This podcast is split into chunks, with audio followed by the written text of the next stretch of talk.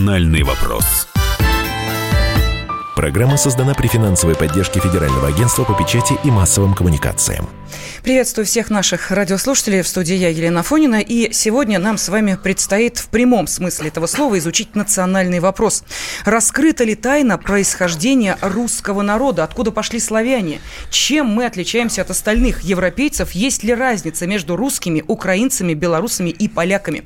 Сегодня об этом поговорят в нашей студии публицист, обозреватель телеканала «Царьград» Егор Холмогоров Егоров. Егор Станиславович, здравствуйте. Здравствуйте. Кандидат биологических наук, руководитель лаборатории Института биологии гена Российской Академии Наук Алексей Дейкин. Алексей Васильевич, здравствуйте. Добрый день. Ну и поскольку у нас есть человек, который выдвинул свою теорию, которую мы сейчас и хотели бы взять за отправную точку нашего разговора, э, это доктор химических наук, профессор, специалист в области ДНК, генеалогии Анатолий Клесов. Э, мы Анатолия Алексеевича сейчас и приглашаем э, к нашему разговору. Анатолий Алексеевич, Алексеевич, здравствуйте. Добрый вечер. Да, добрый вечер. Ну вот а, давайте, может быть, для наших радиослушателей, для наших уважаемых экспертов, к каковым, естественно, относитесь и вы, объясним, а что а, лежит в основе вашей теории, откуда же идет а, происхождение русского народа и как вы пришли к такому выводу? Понятно. Ну, во-первых, должен сказать, что никакой загадки в этом нет, никакой тайны тоже нет. Это, в общем-то, уже ну, с десяток лет уж точно э, известное и сомнению не подвергается. Но дело от того, э, с какой позиции подходить к вопросу. Русские – это э, набор, если угодно, конгломерат или братство разных родов – Род – это обычно считается по мужской линии, потому что ну, э, э, жена переходит, естественно, в селение, как правило, мужа, и по ним трудно проследить э, такую женскую генеалогию. Можно, но, в общем-то, менее наглядно. Так вот, русские состоят из определенного количества родов, на самом деле их полтора десятка как минимум, но из них основными являются по количеству, конечно, являются три – и вот они обозначают соответствующими индексами, это все разработано, и это реально это восточные славяне, можно так сказать, используя больше лингвистическую терминологию. Это южные славяне или дунайские славяне. И это э, западные славяне, это одна группа. А другая группа – это уральцы. Вот, пожалуй, вот это вот э, четыре группы, из них э, три можно фактически объединить в две – восточные западные славяне. Значит, получается, восточные славяне и западные славяне одна группа, южные славяне дунайские вторая, уральские славяне, потому что они говорят на языках славянской группы, те, которые говорят на этих языках, это третья группа. Вот, собственно, и вся тайна а, о происхождении русского народа. Дело как бы за малым. Определить, что уже сделано, откуда эти, эти группы пришли. Так вот, уже на глубину, по меньшей мере, в 20 тысяч лет, все это уже прослежено. Вот, так сказать, короткий ответ на ваш простой вопрос. Егор Станиславович, вижу, что что-то вызвало ваше недоумение Нет, сразу. если честно, меня все-таки удивило настолько древнее определение 20 тысяч лет, это фактически, что называется, а, это еще до неолита, то есть получается, по вашему предположению, все эти группы существовали, ну, в общем-то, как бы в мезолите, в неолите и так далее. То есть и э, тогда возникает вопрос, почему при всем при этом русские появляются на арене истории сравнительно недавно. Ну, во-первых, э, э, вопрос обычный. Где талию будем делать? Где, почему русские появляются недавно? Кто такой, вообще говоря, показал о том, что есть такая договоренность, вроде такая негласная? Это да. Но это же не факт, что эта договоренность базируется на истинных научных положениях. Теперь о том, что почему 20 тысяч лет. Но дело в том, что проведены раскопки, э, в том числе 24 тысячи лет назад на берегу Байкала, найдены древние захоронения, и в них точно такие же мутации – как и у современных этнических русских. То есть мы можем и 24 тысячи лет назад ну, сказать, можно и глубже продвинуться. Где талию будем делать? Ну, нет, тогда просто давайте различать немножко вот два вопроса. Первое – это наличие определенных генетических групп, которые действительно мы можем проследить достаточно глубоко.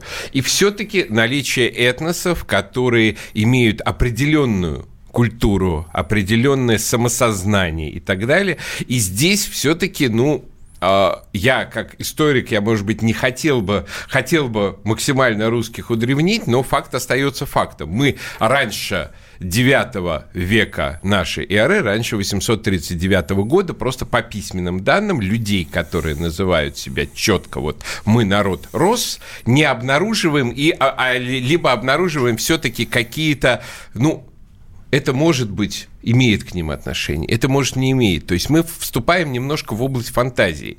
Вот я очень боюсь всегда, что на самом деле наше а, как бы историческое самосознание, оно мечется между двумя крайностями. Одна крайность – это ходят угрюмые наши, что называется, либералы-русофобы и рассказывают, да вообще не было никаких русских, это все вообще придумали, и так далее, и так далее, и так далее, и только мы наука. А с другой стороны, мы уходим в некоторое фэнтези такое. Вот как нам выбрать некую середину, чтобы все-таки у нас не было фэнтези, но при этом мы опирались бы на факты, но при этом на факты, которые не нацелены на то, чтобы вообще русских из истории вычистить. Анатолий Алексеевич, вы и так далее. фэнтези или наука? Вы автор, э, ну, скажем так, ДНК генеалогии, которая, ну, в общем, мягко говоря, как-то неоднозначно всеми воспринимается. Вот в данной ситуации э, вы считаете, как э, эту позицию высказал Егор Холмогоров, что вы скорее ближе к фэнтези? Ну, во-первых, я бы хотел, чтобы мне дали определение фэнтези. Угу. В науке вообще принято, когда вводить термины определенные, то давайте им определение. Смотрите, Анатолий так, Алексеевич, да. если хотите, ну, как бы давайте немножко действительно поспорим. Почему? Потому что мне очень близко ваша основная посылка. То есть максимально действительно найти определенную укорененность там, русского народа в э, генетике, в пространстве, во времени и так далее. Но когда, например, как бы группы людей, которые, которые мы определяем, может быть, даже в археологических каких-то раскопках, э, с определенными как бы генетическими признаками.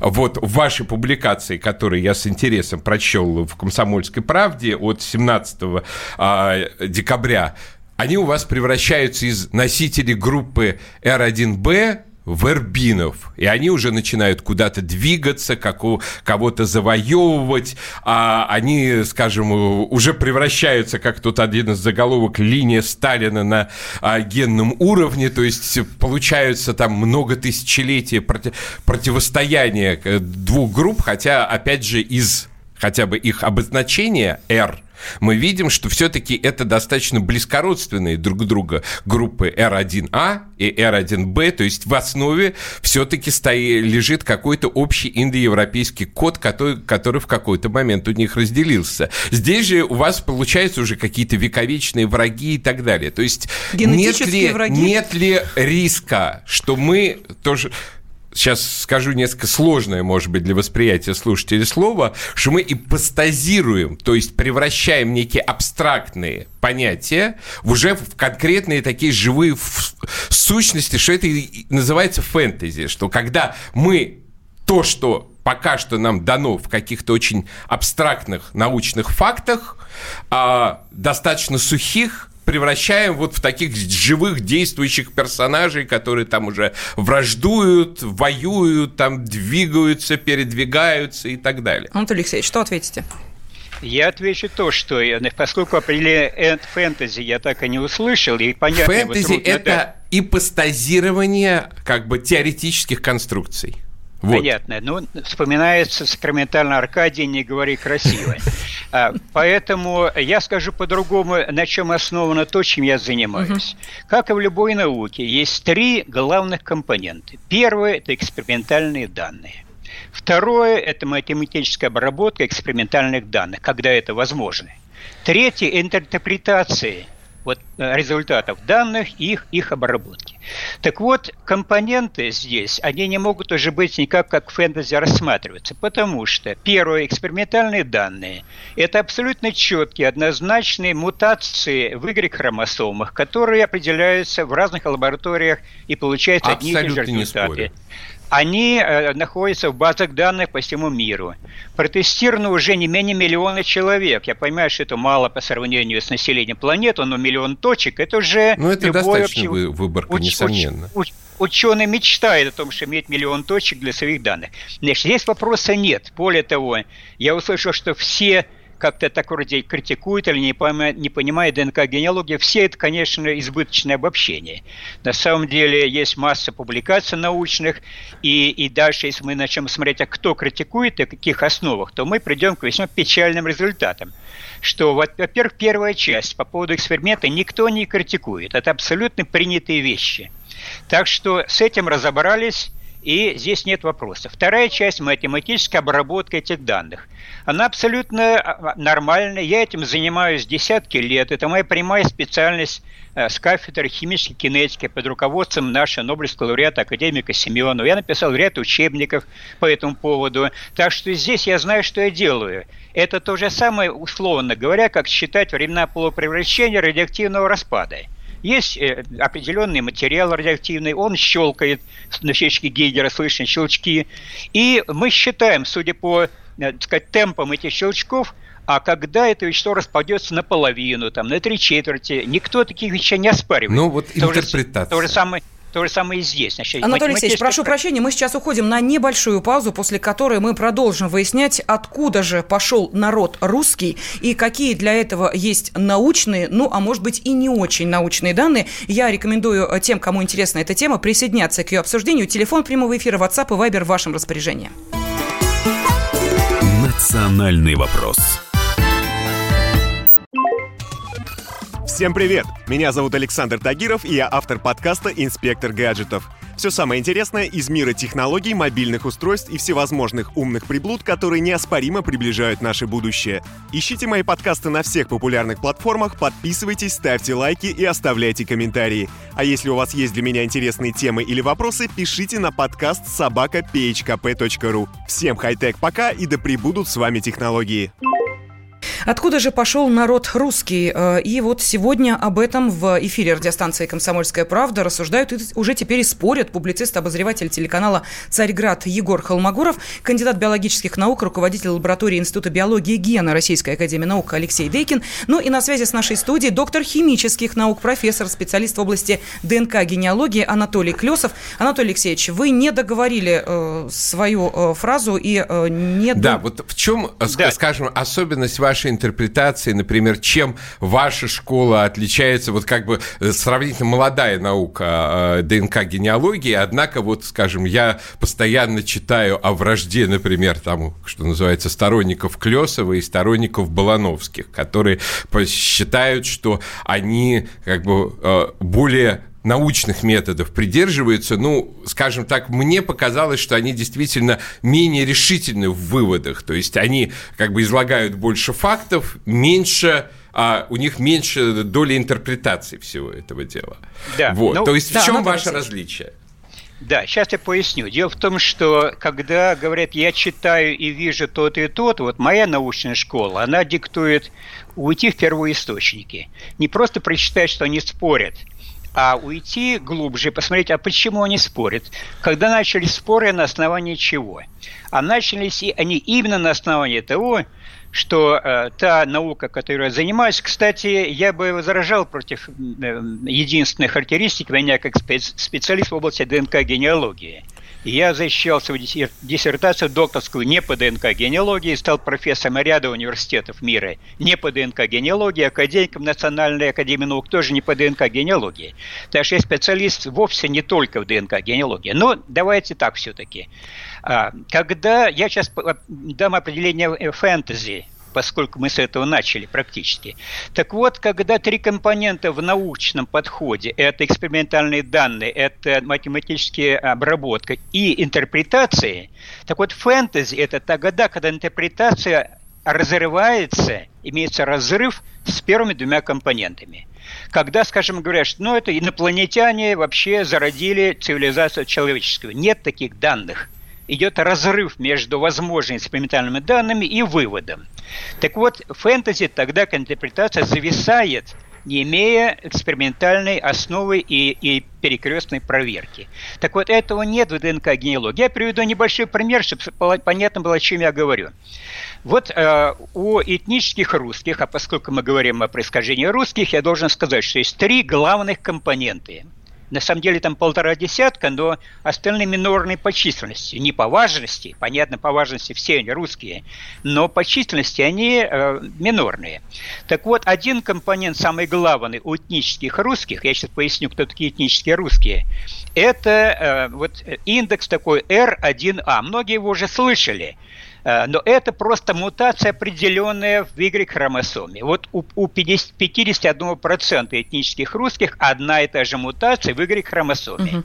которая унаследована от, от, у каждого от отца а у его отца от, от дедушки и так далее.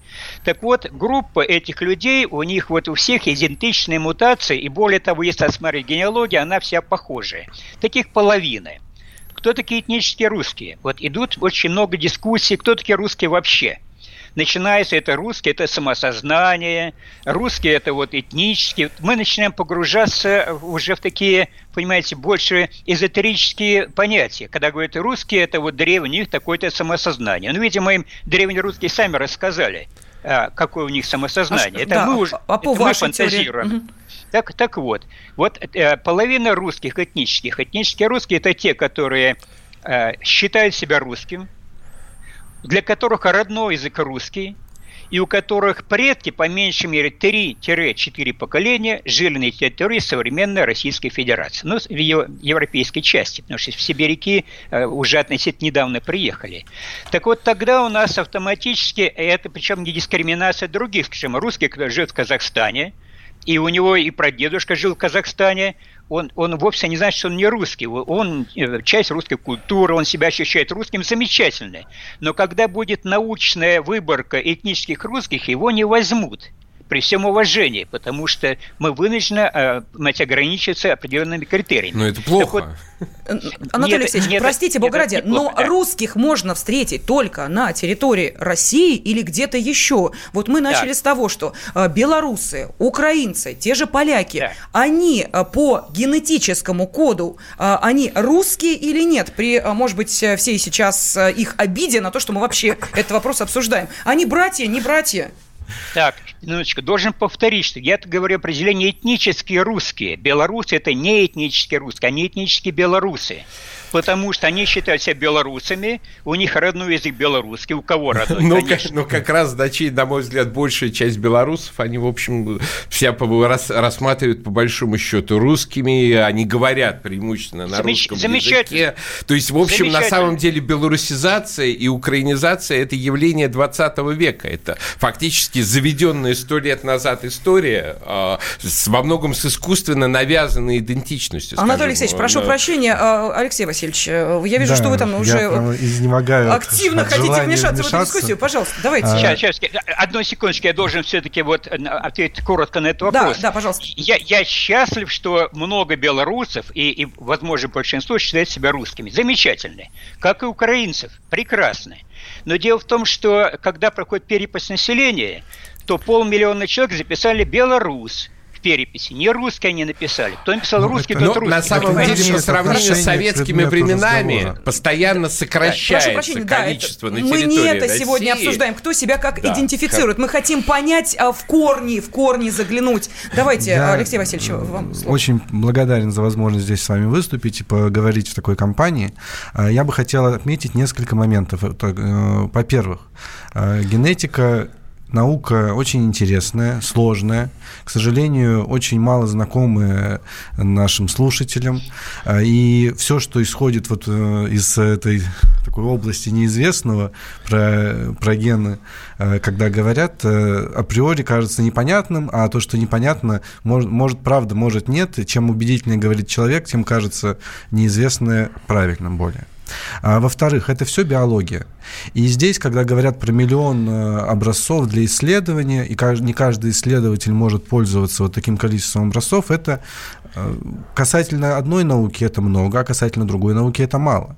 И если мы говорим про химию, то, конечно, надо оперировать огромным количеством молекул или про физику 6,02 на 10 23 степени, которые определяют закон химии или физики. Вот, к сожалению, миллион – это всего а, один в шестой степени. И, соответственно, законы, которые выведены на таком количестве образцов, законами природы являться не могут.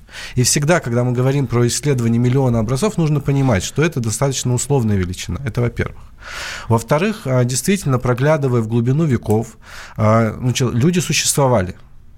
И человечество действительно расселялось по планете.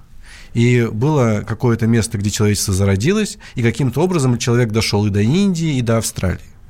И, естественно, продвигаясь э, по планете, э, какие-то группы оставались, э, исторически приносили с собой какие-то мутации, которые здесь остав... закреплялись.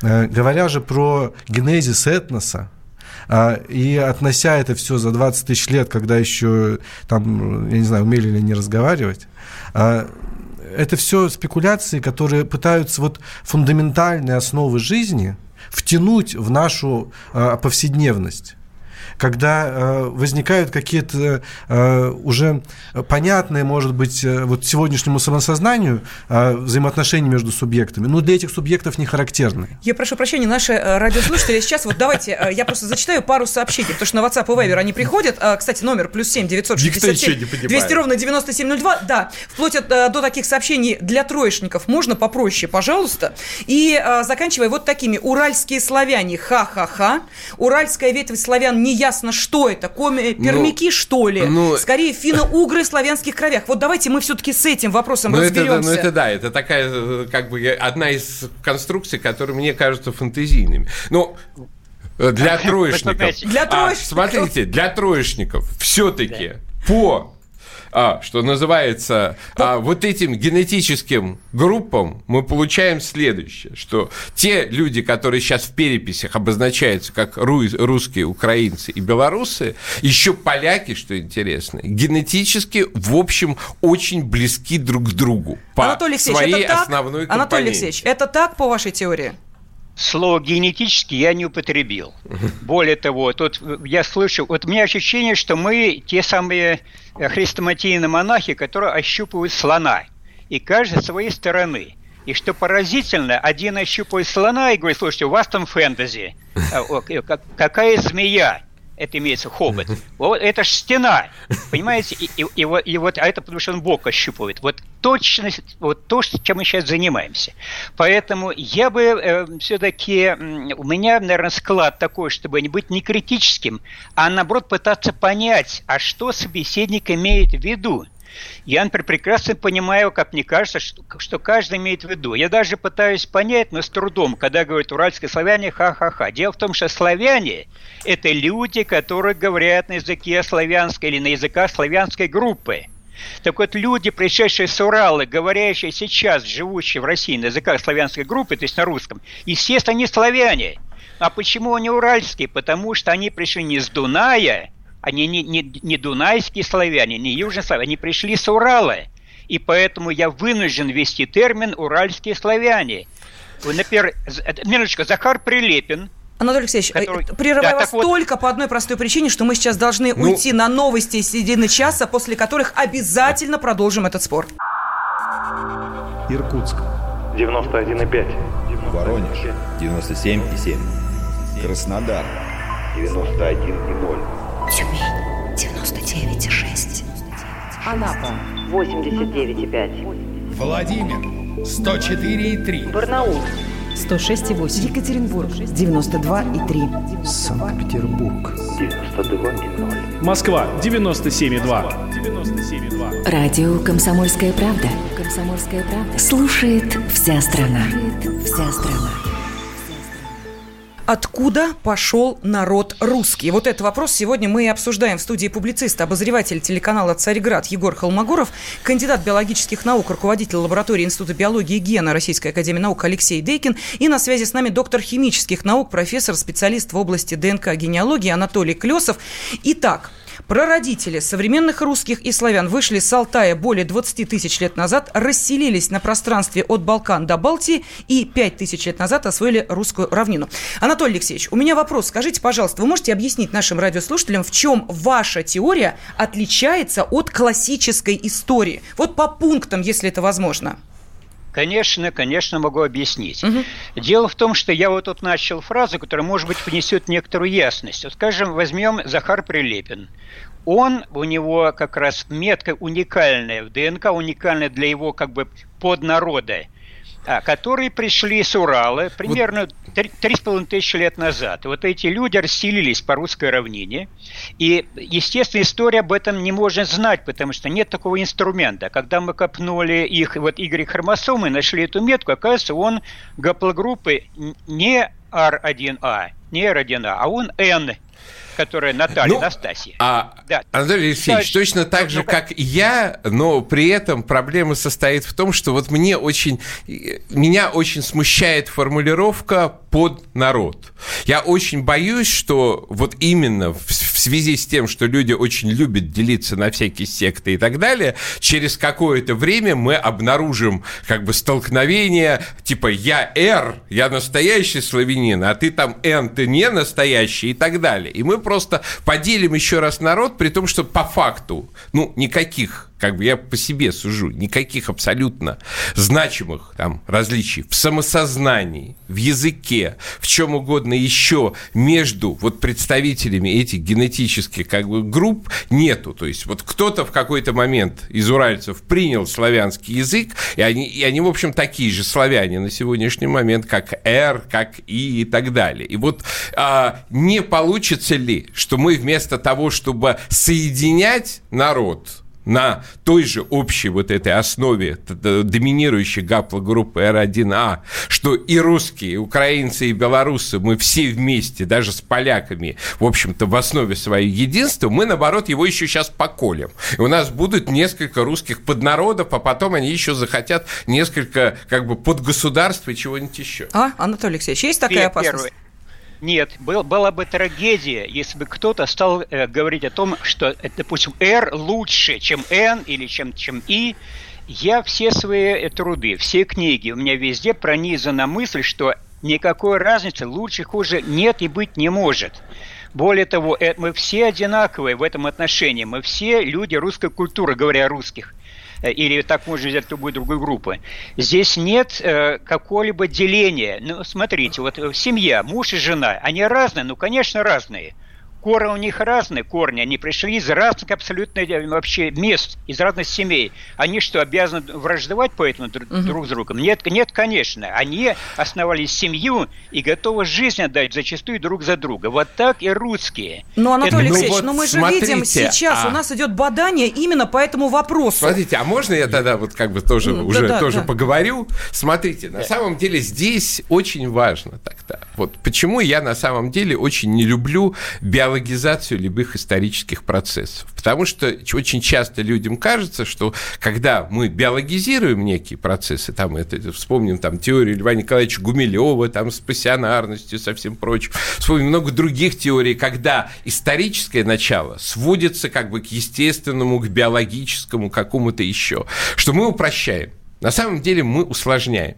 Что вот как бы, что мы просто мы дети просвещения, эпохи просвещения, мы уже немножко безбожники или сильно безбожники. И в результате нам то, что дано природой, кажется более правильным и фундаментальным, угу. чем то, что создано историей. Вот мне кажется, как историку именно, достаточно важно, что то, что вырабатывается в процессе истории, важнее и сложнее и прочнее, главное, чем то, что было дано изначально. Что вот те, скажем, а, тут тысячелетия с лишним, которые мы про, прожили уже, как бы, что называется, всему миру, объявляя себя как русскими, вот как бы есть э, некий фактический момент, это 839 год, приходят к а, императору Западной Римской империи Людовику некие послы и говорят, мы русские, наш народ зовут Рос.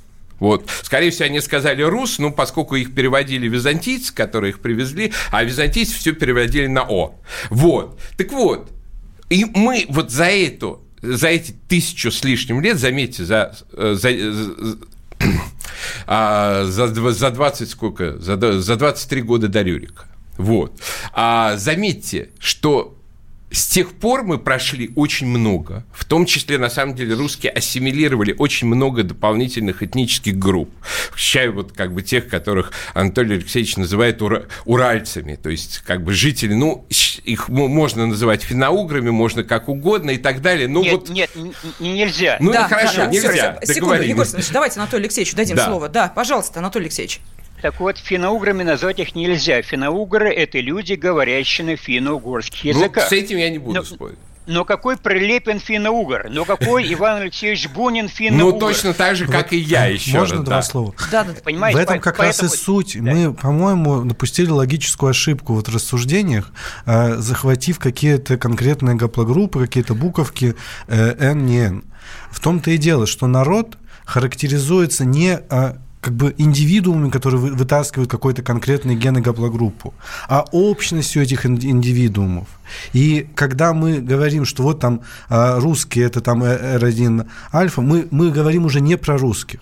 Мы говорим про какого-то конкретного человека, у которого есть конкретная мутация в играх хромосоме. Когда же мы говорим про народ, который действительно там просуществовал тысячу лет, который э, был, э, ну, какую-то экспансию провел, э, ассимилировал в себе, что очень важно, многие народы. Именно поэтому характер- его как бы генотип характеризуется разными игрохромосомами, а не одной и той же, как было бы в каком-то моногосударстве, которое в истории своей не ассимилировало, а подавляло народы, которые занимало. Вот эта сущность. И здесь как раз невозможно говорить про э, то, что с генетической точки зрения вот э, э, славяне или русские кого-то там подавили и в, отличаются именно по генетике от какого-то народа. Отличия имеют место быть. От- Отличия есть диалекты просто между разными городами. Конечно, между городами, удаленными на несколько тысяч километров, различия несколько больше. Но вот то, что показывает генетика, то, что формировалось на протяжении тысяч лет, как раз говорит о том, что вот на этой территории живет один народ, который э, ассимилировал друг друга, э, и, как- и гены внутри Простите, которого Алексей Васильевич, эта территория, это какая территория? Вот Ну, можно определить ее так, границы? Это, это территория исходного распространения русского Давайте этноса. назовем её, давайте её а, назовем. Ну, центральная Россия. То есть, Так. грубо говоря, то, что называют Древняя Русь или иногда не, совсем уж некорректно, Киевская Русь. То есть территория, с которой русский этнос начал распространяться. Ну, дальше пошло как бы, а мы присоединили Поволжье, за Урал, но сейчас он распространяется до Сахалина и Курил. Вот. То, Ну, что с- было до э, Да. экспансии, которая Да. началась при Иване Грозном. Да, смотрите. А мне кажется, что здесь очень важно констатировать следующее. В чем согласны абсолютно все, скажем так. И, а, и вот эта историческая э, генетика по Клесову и по Балановским, и по кому угодно еще. Объективный факт, от которых никуда не деться. Это то, что русские проживают на территории, скажем так, европейской части нашей страны очень давно, что в своей генетической основе больше, как бы половина э, русского населения, как бы прямые мужские предки половины населения России проживали вот здесь, русских, русских, этнически русских же жителей России проживали вот здесь же. И, в общем-то, а мы можем, но с некоторой условностью, вот как раз, что называется, не, до- не позволяя слишком больших гипотез, их соотносить, например, с... а, была такая в бронзовом веке культура шнуровой керамики, археологическая культура огромная, которую мы с достаточно большой уверенностью можем назвать, что эти люди были индоевропейцами, скорее всего, они говорили на индоевропейском языке, это очень хорошо ассоциируется а, с а, разделением двух групп а, индоевропейских языков. И, а, их отличает друг от друга по употреблению числительного 100. Есть западная кентумная группа, они там говорят кентум, цент и так далее. Есть сатомная группа, восточная, где мы говорим сотня. Вот, то есть одно и то же слово стало звучать чуть-чуть по-разному. Одни, одни центнеры, центнеры, другие сотенники, грубо говоря. И вот, а и ну, мы можем эту восточную группу, в принципе, называть арией, потому что люди, которые, скажем, пришли в Индию и говорили, что они про себя, что они арии, они говорили вот на этих самых сатимной группы э, языков. То есть больше будет несколько, ну, я бы сказал, смелыми предположениями, но факт остается фактом.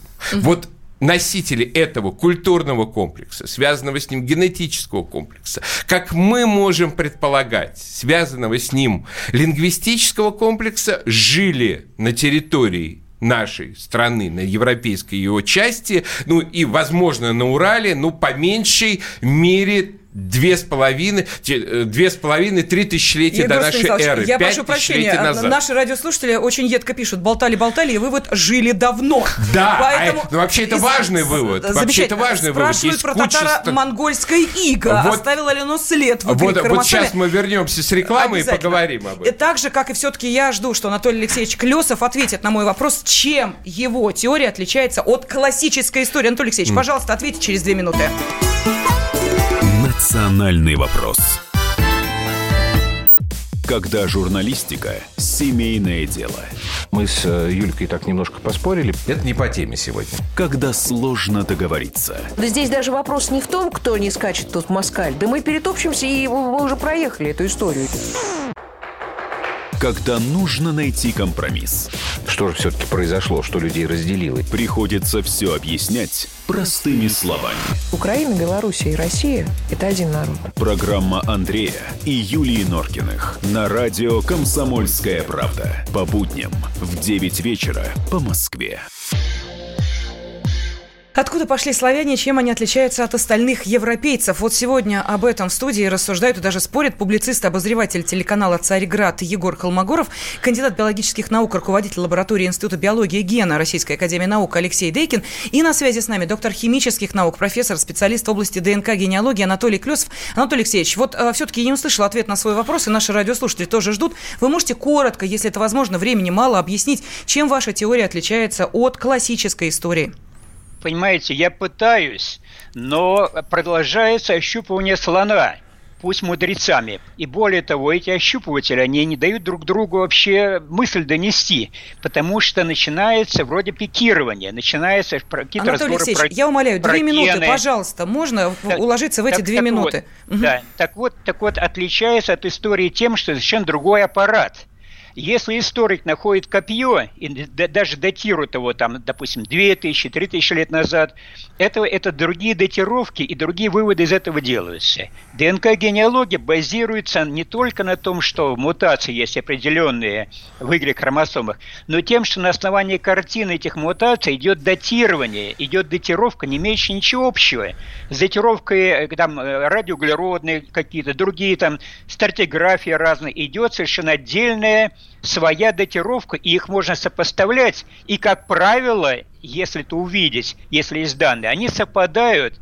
э, с датировками историческими, а часто не, под, не совпадают вообще. Я просто приведу маленький пример, чтобы опять же говорить о русском народе. Вот здесь я, более того, я согласен со всем, что было сказано – сказано и про, и про культуру шнаровой керамики, и вообще, э, кроме того, что гены вплели сюда, что абсолютно не имеет отношения к данному вопросу. Про гены я вообще не говорю, это не гены. Гаплогрупп – это не гены. Есть никакой нет генетики. Но это, к сожалению, э, раз за разом начинает вплетаться якобы генетика и начинается раздрай.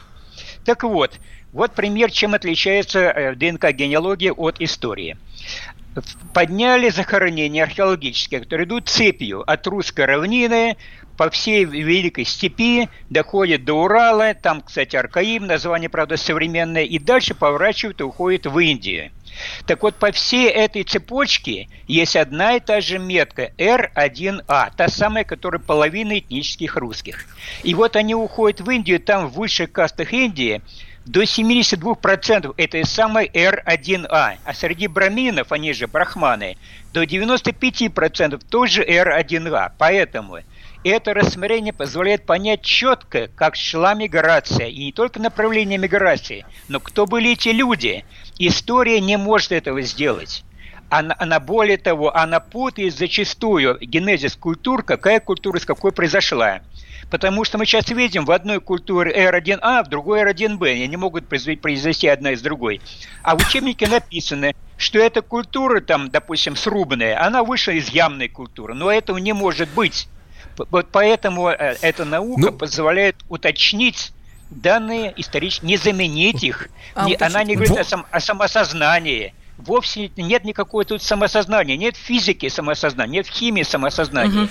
и, не, и нет ДНК-генеалогии самосознания. А идут ключевые фразы. Он биологизирует науку. Да нет никакой биологизации. Нет, Понимаете? смотрите, вот да. здесь я с, с, Анатолием Алексеевичем полностью соглашусь, что в качестве очень важного уточняющего момента, например, действительно, чтобы разобраться, что в принципе одна культура не может происходить из другой, потому что, ну, как бы очевидно, разные, как бы все-таки по происхождению носители.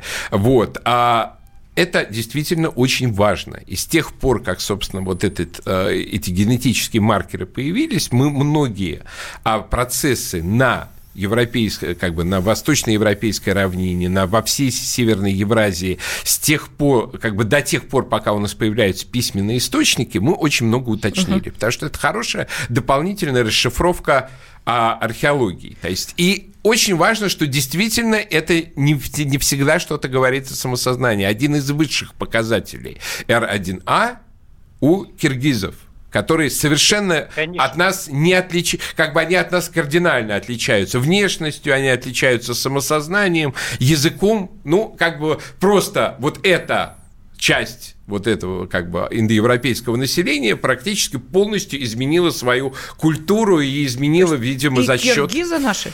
Ну, они не, а, понимаете, они не наши в том смысле, что они себя не ощущают и Это не осознают понятно. нашими. Но Конечно. если вот к вопросу о татаро-монгольском, татаро-монгольском иге, иге тут, тут, что называется, вот действительно все эти исследования а, гаплогрупп и так далее, они посмеялись очень хорошо на вот, вот этой русофобской пословице «поскреби русского, найдешь татарина». В ходе из, ДНК исследований вот татар обра, обра, обнаружилось, что у, примерно там у четверти татар казанских а, вот это самая метка R1A, потому что они потомки вот одной из вот этих шнуровых, видимо, культур, фатьяновской культуры, то есть тоже, ну, в какой-то момент там как-то отюрчившиеся, принявшие ислам и так далее. То есть получилось скорее, что наоборот поскребли татар, нашли, ну, можно сказать, что там э, русских, славян, индоевропейцев, ариев и так далее. Ну, на самом деле, а, и напротив, при исследовании, скажем так, ну, э,